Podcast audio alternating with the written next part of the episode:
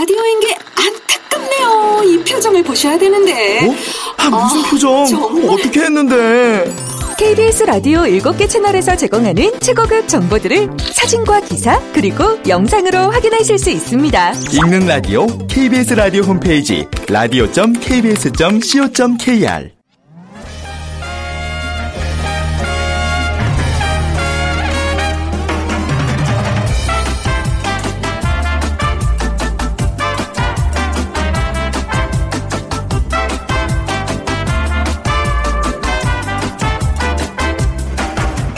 안녕하세요. 빅데이터로 보는 세상 아나운서 최원정입니다. 상대를 생각하고 또 한 번 떠올리고 여러 번 되풀이해도 쉽게 결정이 나지 않을 때가 많습니다. 사람 사이에 힘든 일은 하나둘이 아니겠지만요. 이 선물을 고를 때도 그 선택이 쉽지가 않죠.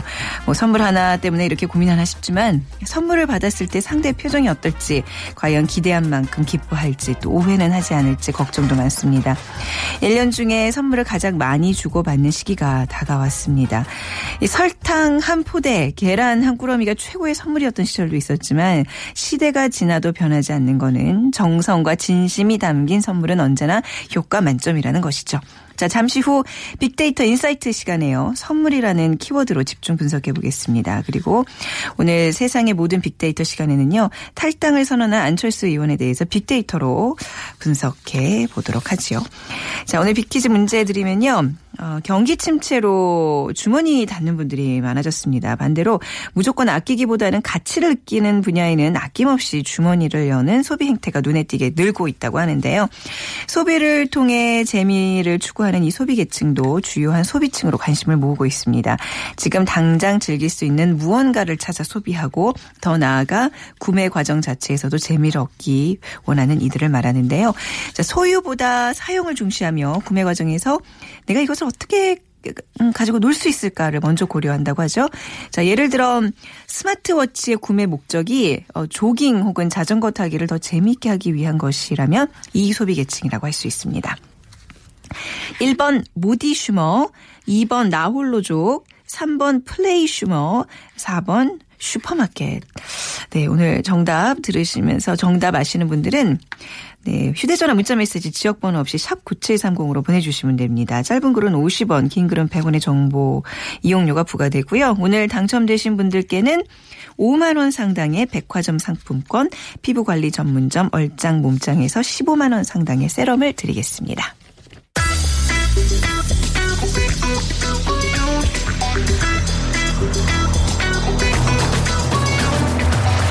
오늘 여러분이 궁금한 모든 이슈를 알아보는 세상의 모든 빅데이터.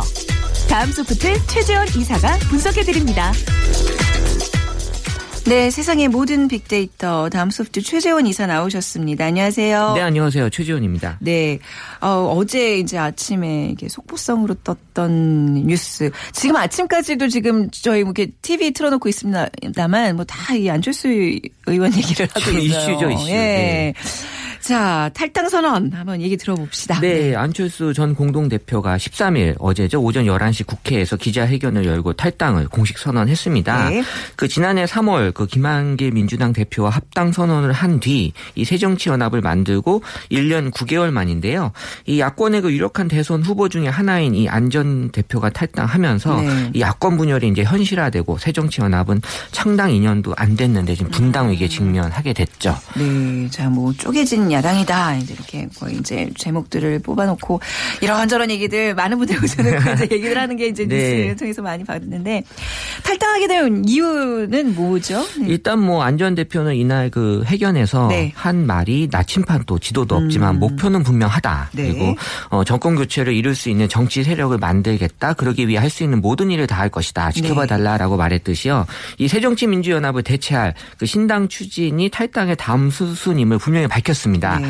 그리고 안 의원 탈당을 신호탄으로 해서 추가 탈당의 움직임이 지금 예고될 것으로 전망되고 있고요. 네. 탈당을 공식 선언하기 직전까지 문대인 대표와 굉장히 많이 접촉을 한 건가요? 접촉이 실제로 있었 충분한 대화가 있었던 건가요? 네, 네. 일단 국회 기자회견하는 오는 차 안에서 네. 이제 그 전화했던 내용을 음. 지금 소개한 걸로 어, 나오고 있는데요. 네. 어쨌든 막판까지 본인은 문 대표를 설득했다라는 그런 탈당의 불가피성을 역설을 했고요. 네. 그리고 이 그래서 이 전화로 간곡하게 설득했지만 결국 설득에 실패한 것 같다. 음. 그 당이 바뀌기 위해서 혁신 전당대회가 왜 필요한지에 대해서 말씀드렸다라는 부분들이 어, 이런 부분은 이제 좀 어, 말씀을 좀 드리고 있는데 이 네. 안철수 의원이 주장 하는 혁신 전당 대회가 어, 문재인 대표가 이제 받아들이지 않았던 음. 되고요. 문재인 그렇죠. 대표는 또 문안박 연대라고 해서 문재인, 안철수, 박원순 이 공동 지도부를 구성하자라는 네. 거를 또 이 안철수 의원은 또 받아들이지 않았고요. 네, 그래도 뭐 이제 막판까지 얘기는 오고 가는 것 같지만 분명히 마음이 서로 상한 건 맞는 것 같아요. 문재인 대표가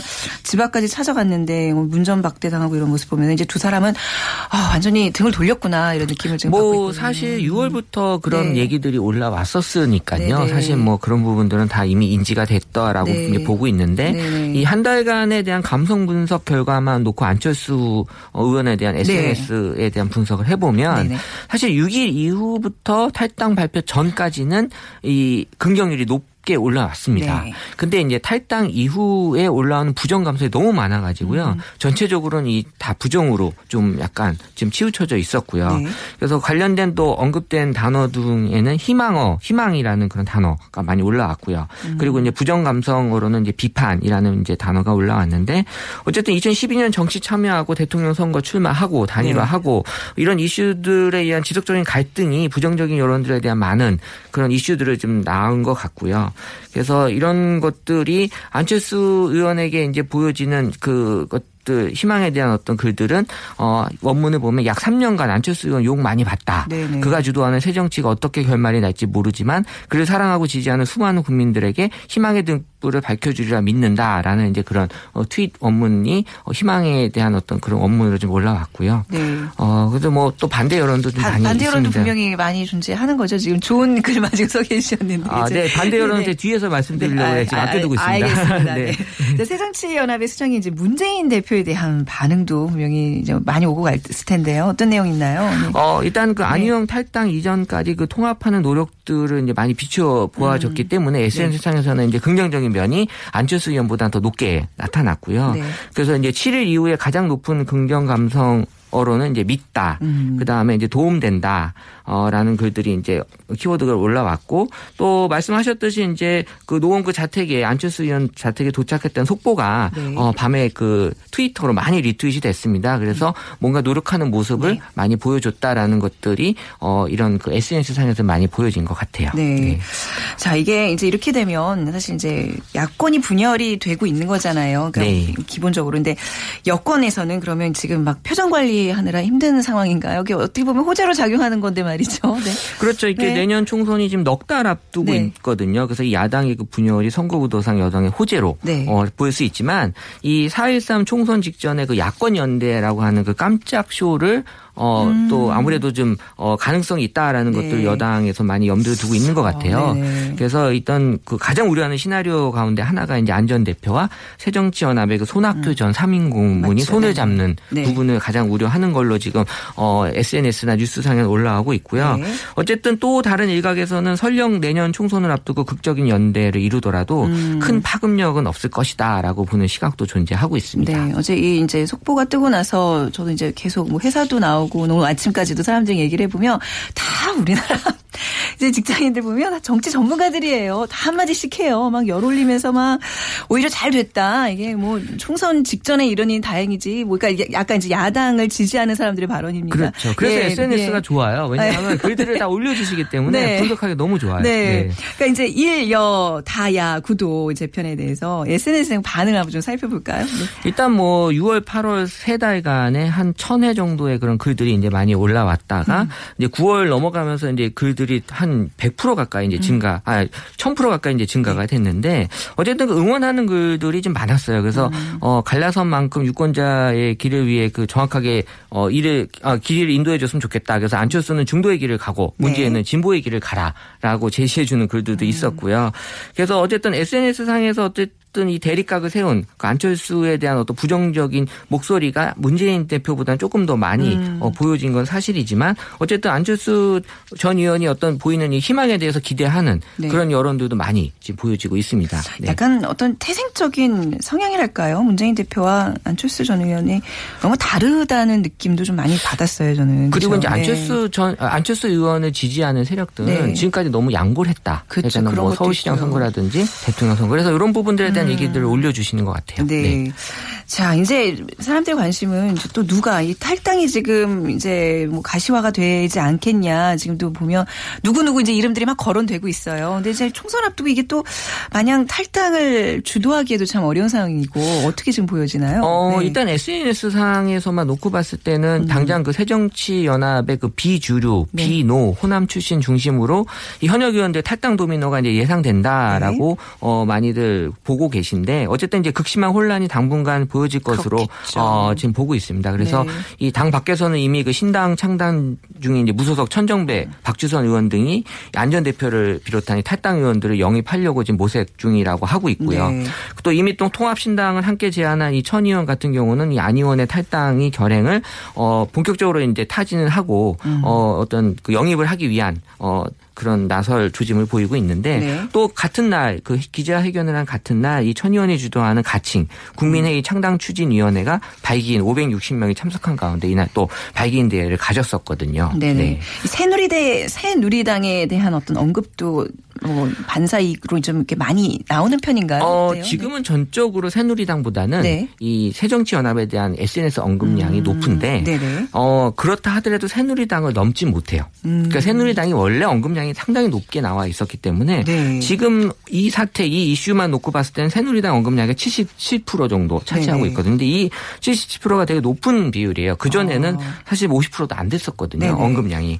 그래서 이게 두 번째로 올해 높았던 건데 첫 번째는 아마 그 5월 달에 82% 정도 새누리당 언급량의 82% 정도를 차지했던 거는 음. 아마 그 사이구 보서 보궐선거 때 이슈 때문에 어, 언급량이 좀 많았던 걸로 예상이 되는데 어쨌든 지금까지만 놓고 봤을 때는 이 관심도 네. 자체도 올리는 거에 있어서는 좋아요. 네. 그러니까는 그 새정치연합이 네. 어 이런 그 새누리당과 맞서서 네. 뭔가 국민들에게나 이게 이슈를 높일 수 있는 부분에 있어서는 좋게 나타났다라는 부분이고요. 순간적인 거죠. 이게 긍정적인 여론이라는 건 아니잖아요. 아, 긍부정을 네, 떠나서, 떠나서, 일단 이제 언급이 관, 높다라는 것 자체는 정치 어 네. 분석가들 입장에서는 되게 그것도 좋은 측면으로 아, 보더라고요. 왜냐하면 중에 뭐 노이즈 마케팅이다 뭐 이렇게 봐야 되는 건가요? 그렇죠. 근데 전체적인 신뢰도가 같이 하락하는데요. 그렇죠. 뭐 선거 전에 뭔가 사람들에게 어. 이슈가 된다라는 건 일단은 좋은 거지만 일단 음. 부정 여론에 대한 어, 부분들은 이제 또 다른 네. 측면에서 이제 분석이 돼야 될 네. 필요가 있는 거고 네. 그 안철수보다는 이 문재인 대표에 대한 어떤 그 긍정이 네. 조금 더 높게 나타났다라는 네. 거고요. 안철수 의원의 탈퇴로 사실 이제 김한길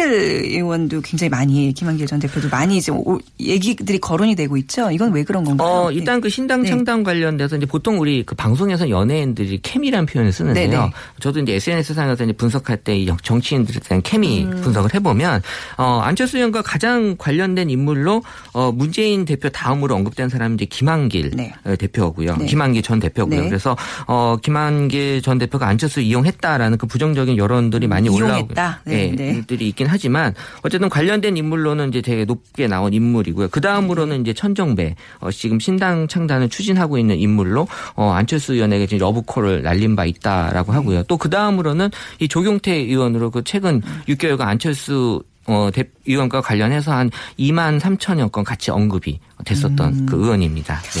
자, 오늘 새정치민주연합 탈당한 안철수 의원을 빅데이터로 분석해드렸습니다. 이제 앞으로 이 야당 분열이 어떻게 수습될지 또 총선 앞두고 이 정치 판세가 어떻게 바뀔지 좀 주목해봐야 되겠습니다. 오늘 말씀 잘 들었습니다. 감사합니다. 네, 감사합니다. 네, 다음 소프트의 최재원 이사였습니다. 저는 빅퀴즈 다시 한번 드리면요. 어, 소비를 통해 재미를 추구하는 이 소비 계층을 맞춰주시면 됩니다. 이 구매 과정에서 내가 이것을 가지고 어떻게 재밌게 놀 수 있을까를 먼저 고려한다면 어, 바로 이 소비자층이라고 할 수 있는데요. 예를 들어 스마트워치를 구입하면서 조깅 혹은 자전거 타기를 더 재밌게 하기 위한 그런 목적이 있다면 이 소비 계층이라고 할 수 있습니다. 1번 모디슈머, 2번 나홀로족, 3번 플레이슈머, 4번 슈퍼마켓 중에 고르셔서 빅데이터로 보는 세상으로 문자 보내주시기 바랍니다. 휴대전화 문자 메시지 지역번호 없이 샵 9730입니다. 짧은 글은 50원, 긴 글은 100원의 정보 이용료가 부과됩니다.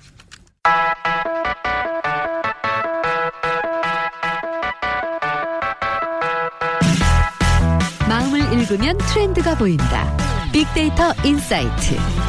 타파크로스 김용학 대표, 이호선 심리학 박사가 분석해드립니다.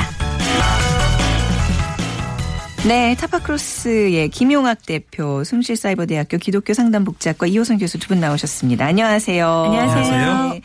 자, 오늘 선물, 예, 정말, 뭐, 이, 말만 들어도 기분 좋은 단어잖아요, 선물.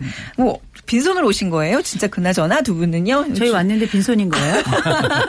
깨갱이라고 하죠, 이럴 때, 네. 자, 선물에 대한 얘기 좀 나눠보겠습니다. 확실히 연말 연시 앞두고 선물에 대한 관심도가 높아지나 봐요. 네, 선물과 연관된 얘기들만 골라서 분석을 네. 해보니까 그 중에 약 56%가 어떤 선물을 해야 될지에 대한 고민이었어요. 그러니까 이게 확실히 문제가 되기는 하죠. 그런데 뚜렷한 트렌드 변화가 있어서 그걸 한번 소개시켜 드려보면 첫 번째가 소용량 상품이 뜨고 있다는 거예요. 그러니까 이제 선물의 규모 같은 것들이 작아지고 대신에 두 번째로 실속형 상품이 뜨고 네. 있게 되는 거죠.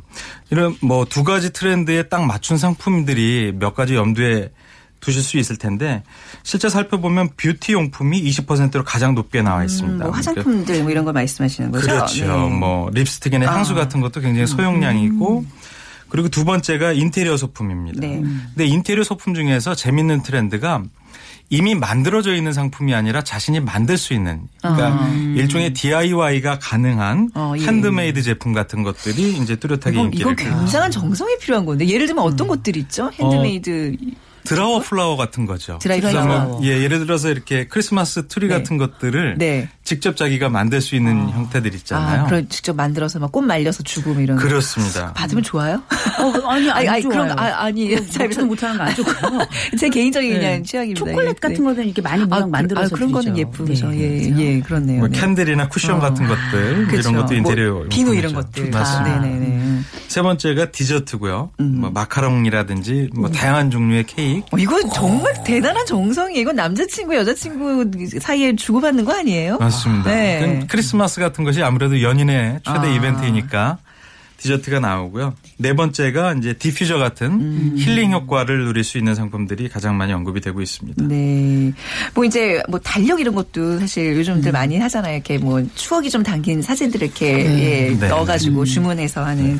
자, 뭐 다양한 선물들 이렇게 좀 봤는데 요성 교수님은 선물 이렇게 많이 하세요? 그러니까 연말에 누구한테 뭐 선물하실 그런 기회들이 있으신지. 저희 많죠. 아, 누구한테 주로? 왜냐면 이제 아직 올라가야 될 게 많아요. 잘 보여야 될 사람. 위로 상사가 까마득해요. 그래가지고 아주 연말 연시가 되면 거의 뭐 적금 깨가지고. 네. 그런데 이제 사실은 이 선물이라는 게 마음을 전하는 과정이고 또 마음을 사는 과정이잖아요. 그렇죠. 그래서 이제 어떻게 보면 은 선물을 한다는 것 자체가 내가 가지고 있는 관계를 평가하는 식인 거예요. 이 사람은 나에게 어떤 존재인가, 네. 이 사람은 나에게 어떤 의미인가를 평가하는 식이라서 어떻게 보면은 연말에 하는 선물은 한 해를 평가하는 것과 다름없다. 저는 이렇게 생각을 해요. 네. 이게 선물과 또 뇌물 사이에 네. 어떤 그 기준도 모호해질 수 있는데. 아, 기준 네. 분명하죠. 어, 어떻게 내가 받고 네. 다리를 펴고 자면 선물이고 다리를 아. 쪼그리고 자면 뇌물이다. 뭐 이런 얘기가 있죠. 그렇네요. 예. 네. 자, 뇌물이 되지 않도록 적정 수준 잘 유지해 주시고요. 지금 말씀하신 네. 게 트렌드에서도 나타나는데요. 오. 어, 예전에 연인 관계는 굉장히 이렇게 깊숙하게 생각하고 미래 를 고민하는데 네. 지금도 물론 그렇긴 하지만 썸 탄다라는 용어가 나오는 플라스틱 연애가 많잖아요. 아. 네네. 네. 그러니까 연인한테 주는 선물이 그렇게 가격이 비싸거나 큰 것이 아니라 굉장히 작은 것들을 선물하는 트렌드가 나타나는 거죠. 아, 간을 보는 거죠. 어, 그렇죠, 그렇죠. 나 분명히 너한테 관심이 있다는 표시는 하되 네. 너무 고가로 이렇게 손해 보는 짓은 안 한다. 그렇죠. 그리고 선물을 주는 대상으로 예전에는 연인이 첫 번째로 올라왔다면 네. 지금은 뭐 서너 번째로 내려가 있는 그런 것도 데이터로 나옵니다. 여기 주로 남녀 사이 약간 뭐, 뭐 아기자기한 거 많이 소개해 주셨는데 요즘 남녀 사이에 어떤 걸 많이 주고 받을까요? 혹시 아 이건 좀 정말 개인적인 질문인데요, 김영학 대표님. 혹시 예전에 여자친구한테 나 이런 선물까지 해봤다. 예전에는 정말 어 이거 네. 뭐 아내가 집에서 듣고 있지 아, 뭐 않으니까. 어때요? 뭐 옛날 네. 얘기세요. 근데 저는 정말 네. 그 선물을 하나 하기 위해서 굉장히 오랫동안 돈을 모았고 네. 아이템을 미리 찍어두고 와. 그래서 이제 탈탈 털어서 선물을 해주는 세대였거든요. 옛날엔 좀 그런 그렇죠. 낭만이 네. 있었어요. 그러니까 이제 학생 신분으로는 감히 상상하기 어려웠던 정도의 근데 선물을 그게 하긴 뭐였냐고요. 네, 지금 봐도 사실 이런 선물 제가 아내한테 네. 못 해주는데 네. 그 사슴 가죽으로 만든 가방이었어요. 그러니까 이게 가죽의 재질 때문에 굉장히 고가였거든요. 사슴, 사슴 가죽이요? 네. 일단 정말 그러면 처음 들어봤어요. 사슴을 잡아야 되잖아요. 네, 일단 뭐. 가죽을 그 동물 애호갑니다. 그러게 네, 뭐 옛날 얘기니까요. 웃고 넘어가는 걸 더 이상 자세히 안 여쭤보겠습니다. 네. 자 이게 뭐 크리스마스 파티 시즌 또 신년에 뭐 이게 사실 기업들 입장에서는 매출이 늘어나는 그런 시즌인데요. 어떤 전략 같은 게 있을까요? 소비자들한테 이제 반응이 얻기 위해서. 네, 그래서 네. 크게 나온 네. 두 가지 특징을 보면 첫 번째가 limited edition입니다. 음. 즉 한정판 상품이라고 마케팅을 네. 하는 것이 반응이 굉장히 좋은 거예요. 그러니까 이게 한정적이 한정판이라고 하니까 선물을 줄 때 가격과 상관은 없이 줄 때 받을 때의 감성이 크게 음. 좌지우지되는 어, 형태인 거죠. 그래서 희소성이 높고 발품이 드는 고급스러운 상품을 한정판으로 내놓는 것이 소비자들한테 굉장히 좋게 반응을 이제 얻고 있고요. 네. 이런 것들이 무려 87%의 비중을 차지하고 있는 것이 품목으로서는 화장품이 나왔습니다. 음. 두 번째가 캔들이라든지 향수가 나왔는데 이 화장품 같은 것들이 packaging 즉 포장이 아기자기하고 맞아요. 뭐 용량 같은 것이 이제 디자인이 좋고 이러면 네. 굉장히 특별한 느낌을 상대한테 맞아요. 주잖아요. 네, 네. 그래서 이거를 한정판이라고 마케팅을 하면 소비자 반응이 굉장히 좋은 거죠. 음, 네. 자, 이제 어떤 뭐 한정판 콜라보레이션 뭐 이제 이런 어떤 전략들을 기업마다 세울 텐데 소비자들의 어떤 심리랄까요? 이게 어떻게 좀 더 자세히 공략을 하면 좋을까요? 지금 일단은 사실 아까 한정판 말씀하셨는데 음. 그 한정판도 기업들 간에 이제 경쟁을 하게 되면서 사실 소비자 입장에서 조금만 기다리면 마트에서 한정판을 살 수 있다. 이제 뭐 이런 기대도 가져보는데 분명한 건 지금은 감성 시대입니다. 네. 네네. 그래서 내가 특별하게 느끼고 싶다라는 것은 그 존재 자체가 가지고 있는 의미를 선물에 계속 부여하겠다는 음. 거거든요. 그래서 어떤 것에 의미를 창출하고 그 선물에 스토리를 만들어낸다면 네. 그 기업의 선물은 성공하지 않을까 싶어요. 음, 그러니까 어떤 스토리가 있어야 된다. 그렇죠. 아, 그렇네요. 네. 네, 마치 우리가 왜 중국 술이나 이런 데 예. 보면 스토리가 있어서 맞습니다. 그 네. 스토리를 들으면서 그 술의 의미가 특별해지는 것처럼 어. 기업이 스토리가 있는 그 이야기가 함께 담겨져 있는 어, 선물을 개발을 하고 그 네네. 이야기가 그 대중들을 설득할 수 있다면 대단히 매력적이라고 봐야 되겠죠. 음, 자, 대표님, 그, 이제, 우리가 여성들의 어떤 지금 뭐, 뭐, 화장품이나 뭐 이런 것들 좀 어떤 여성 취향들을 지금 계속 좀 우리가 주목을 하- 했는데 여성들 외에 좀 특별히 또 우리가 선물 시장에서 공략해야 될 소비층은 어떤 대상이 있을까요? 아무래도 연말 연시니까 네. 20대에서 40대의 미혼 남녀, 즉 결혼을 앞두고 있거나 뭐 네. 이런 분들이 타겟 고객층이 될 텐데요. 이제 결혼을 늦추고 있는 이유는 여러 가지가 있겠지만 결혼을 늦추다 보니까 어떤 현상들이 주변에서 벌어지냐 하면 결혼한 형제의 자녀들이 네. 눈에 띄기 시작해요. 나는 결혼하지 않았으나 맞습니다. 네. 조카들이 많이 생겨서 네네. 이미 제- 예전에도 저희가 한번 언급한 적이 있는데 네네. 그러니까 조카 선물에 관한 얘기들이 많이 올라오고 있거든요. 이게 이제 새로운 소비층이라고 볼 수 있는데요. 지난 1년간 조카 선물과 연관된 언급량의 변화 추이를 보니까 약 28% 정도가 증가하고 있는 것이 나오고 있고요. 품목을 살펴보면 첫 번째가 아무래도 장난감이고 네. 뭐두 번째가 의류라든지 패션 잡화가 나오는데 재미있는 아이템들이 분석 결과 나타나고 있어요. 그것이 IT 상품이라든지 아니면 키즈카나 자전거, 반려동물처럼 이게 가격이 굉장히 높은 품목들이 연관 상품들로 올라오는 거예요. 즉 조카들한테 나의 씀씀인 줄이지만 사랑스러운 조카들한테는 예, 가격을 안 아끼고 선물을 해주는 계층이 틀림없이 네. 생겨나고 있는 것이죠. 그래서 이런 고객의 심리라든지 뭐 특징 같은 것들을 이해해서 마케팅을 하거나 상품 구성을 하는 것이 기업들한테는 굉장히 유의미해 보입니다. 여기 좀, 좀 결혼 늦게 하고 또 자녀들도 좀 잘 안 낳고 뭐 이런 좀 젊은 세대들의 어떤 트렌드와 깊은 관련이 있는 거예요. 조카에 대한 무한 애정? 네. 그렇죠. 그러나 이제 우리가 이제 우리 조카들이 마냥 착할 거라고만 생각하시면 안 돼요. 어떤 의미에서요? 그 미리 이제 네. 아이템을 딱 찍어놓고 네. 그 고가라는 걸 알면 절대 네. 부모는 해주지 않을 테니 아. 고모나 이모가 올 때 무한 반복 계속 광고가 나올 수 있도록 미리 세팅을 해놓는다든지 아니면 그 눈물이 뚝뚝 떨어진 것 같은 네. 그 조그만 카드 하나 써가지고 네네. 혹은 문자로 맞아요. 이모와 고모의 마음을 뒤 흔들어 놓기가 십상입니다. 예, 장화시는 고양이처럼 정말 슬픈 눈으로 한 번 쳐다봐주면 네. 끝나는 거죠. 그 얼마 전에 이제 조카가 생긴 제 동생이 네. 제 아이한테 선물을 했어요. 크리스마스 네, 네. 선물을. 근데 이게 어른의 눈높이에서 선물을 하다 보니까 아이가 굉장히 공감을 못한 거죠. 어, 예, 어떤 걸 뭐 예를 들어서 해주셨는데, 이렇게 태엽을 감으면 음악이 나오고 네. 눈이 분사되는 이렇게 인형이었는데 아, 예쁘다. 예. 이, 이 돌쟁이 아이한테는 이게 굉장히 무서웠던 거예요. 성인이 보기엔 너무 좋은 선물이었지만 아이가 막, 예, 막 울었어요. 그 바로 울었습니다. 어떡해요. 돈은 돈대로 쓰고 효과 하나도 못 보고. 무서운 삼촌이 됐죠. 그러니까 이게 선물이라는 게 그런 거예요. 그러니까 잘 알고 사줘야 되는 거예요. 약간 예 반품하시죠 그런 제품은. 네. 크리스마스 선물 이제 많이들 지금 생각을 하고 계실 텐데 벌써 열흘 뒤면 크리스마스 이브네요. 음. 어떤 것들 많이 지금 요즘 고려를 하고 있나요? 그러니까 네. 선물을 주고받는 대상을 보니까 친구가 가장 높았습니다. 언급 네. 비율이 31% 그리고 이제 어린이, 조카 같은 경우가 되겠죠. 다음에 부모님, 음. 커플 이런 순으로 나타났는데 커플이 네 번째로 자리 잡고 있는 것이 굉장히 재미있는 거죠. 네. 그래서 그 이면의 내용들을 살펴보니까 작년 올해 저희가 그 사회적으로는 안전에 관한 이슈가 굉장히 음. 컸었어요. 그러니까 네. 평소보다는 더 가족의 고마움이라든지 뭐 이런 것들을 생각할 기회들이 많아지게 되는 거죠. 음. 그러다 보니까 가족들한테 선물하는 경우가 굉장히 높아진 것으로 분석이 되고 있습니다. 네. 이호선 교수님은 크리스마스 선물 좀 기억에 남는 거 있으세요? 별로 없어요. 저는 아. 별로 없고요. 네. 다만 이제 받고 네. 싶은 건 있죠. 네.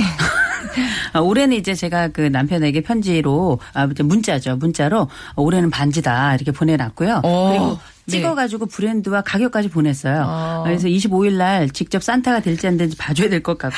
근데 흥미로운 게 아까 우리 대표님 뭐라고 말씀하셨냐면 네. 썸문화 말씀하셨잖아요. 네네. 근데 친구가 이제 1등으로 언급이 됐잖아요. 음. 그게 되게 흥미로운 게 저희가 제가 속해 있는 학회에서도 썸문화에 대한 논문 이번에 새로 나왔어요. 네. 진짜 흥미로운 게 뭐냐 한 가지 분명한 건 책임지지 않으려고 한다는 거예요. 네네. 그래서 내가 책임을 최소화하면서 친구 관계이지만 연인의 느낌도 함께 가져가는 게 썸이라서 음. 아마 그래서 연인은 4위지만 그건 책임질 수 있는 연인으로 4위가 된 거고 음. 사실은 이 친구도 거의 연인의 개념에 가까운 썸 관계가 아닌가 싶어요. 네네. 아주 재밌네요. 그렇네요. 음. 네.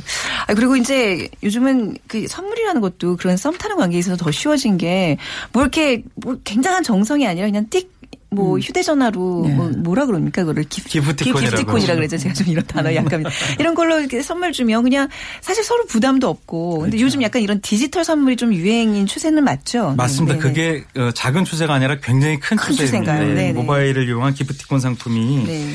어, 친구나 썸 타는 연인 관계나 가족 관계에서 다 고루 모바일 기프티콘을 이용하고 있는 네. 것이죠. 스마트한 느낌도 있고요. 또 이런 장점을 보니까 연말 모임이나 신년 모임 없이 그러니까 오프라인 모임 없이 네. 이 온라인 가상 세계에서 선물을 주고받을 수 있다 이런 어. 것이 편리하잖아요. 네네. 만나서 선물을 주지 않아도 되니까 이런 부분들이 좀 많이 나오고 실제 기프티콘의 그 품목을 보면 커피 같은 간단한 뭐 음. 음료라든지 디저트, 아이스크림 같은 것들을 선물하는 것들도 많고요. 네. 뭐 영화 상품권이라든지 아니면은 야식 상품권, 음. 네. 뭐 텀블러 이런 것들도 기프트콘으로 주고받는 형태가 많이 나타나고 네. 있습니다. 이 디지털 시대의 선물 좀 어떤 심리적으로 좀 분석이 가능할까요? 네, 네 일단은 디지털 시대에 아까 그, 네. 그 기프티콘 같은 경우는 사실 편리죠. 음. 그리고 실속이 있고요. 네. 그리고 정성은 전달하고 이런 음. 면에서 굉장히 현대 그인들에게는 굉장히 매력적이고 아주 현실적인 대안이 될 수 있는데 이제 기억에도 수명이 있어요. 음. 어떤 기억은 아주 굉장히 오래 기억이 남고 어떤 기억은 아주 짧게 끝나게 되는데 네. 대부분 이렇게 내가 직접 받고 그 사람의 입김과 그다음에 음. 온도를 통해서 받은 것들은 훨씬 오래 기억이 남거든요. 그래서 네. 어떻게 보면 우리의 어. 관계가 어. 현대에 짧아지는 그 하나의 현상을 이 기프티콘에서도 확인할 수 있는 게 아닌가? 네. 그럼 말을 바꿔보자면 네. 실질적으로 내 연인이나 혹은 지금 썸 타는 관계에서 네. 조금 더 의미 있는 관계로 확장하고 싶다면 네네. 이런 그 편리를 통해서 제공하는 것도 좋지만 직접적인 온도를 이렇게 음. 이를테면 편지 한 통을 같이 쓴다든지 네. 이렇게 해서 보낸다면 사실은 거기에 의미를 부여하고 관계가 가지고 있는 무게를 더 하게 되겠죠. 음. 그러니까 우리가 이제 뭐 기프티콘의 어떤 대세 이런 거를 뭐 얘기했지만 우리 얼마 전에 또 다른 분과 이제 전민기 팀장이랑 그 음. 그 다이어리 유행하는 얘기를 했거든요. 그 네. 아날로그 감성이 또 이제 다시 이렇게 음. 사람들의 이렇게 찾는 어떤 음. 그런 거라면 선물에 있어서도 진짜 진짜 손편지도 쓰고 포장도 직접 하고 음. 이런 게 어떻게 보면 사람의 마음을 또 녹일 수 있는 주요 전략이 아닐까 싶어요. 예. 다음에 예, 카드 한 장씩 써오세요. 죄송해요. 제가 어린데 제가 준비해놨었어요. 아, 저희는 카드를 준비할게요. 아. 그때 오시면 선물을 준비. 알겠습니다. 오늘 선물 두 분과 함께 빅데이터로 네. 분석해봤습니다. 타파크로스의 김용학 대표, 성실사이버대학교 기독교 상담복지학과 이호선 교수였습니다. 두 분 감사합니다. 고맙습니다. 네, 오늘 빅퀴즈 정답은 플레이슈머입니다. 6925님 매달 급여로 생활비에도 빠듯한데 플레이슈머 족들이 부러울 따름입니다. 그렇긴 하네요. 백화점 상품권 드릴게요. 그리고 8021님 선물 얘기가 나와서요. 초등 아이들 선생님한테 학년 말에 감사의 마음을 전하고 싶은데 어떤 선물이 좋을까? 아 이게 참 아까도 말씀드렸던 그 뇌물과 선물 사이에 고민해야 될 문제인데요. 아, 저도 이거 고민하고 있습니다. 화장품 교환권 드리도록 하겠습니다. 자, 빅데이터를 보는 세상 오늘 마무리하고요. 내일 오전 11시 10분에 다시 찾아뵙도록 하죠. 지금까지 아나운서 최현정이었습니다. 고맙습니다.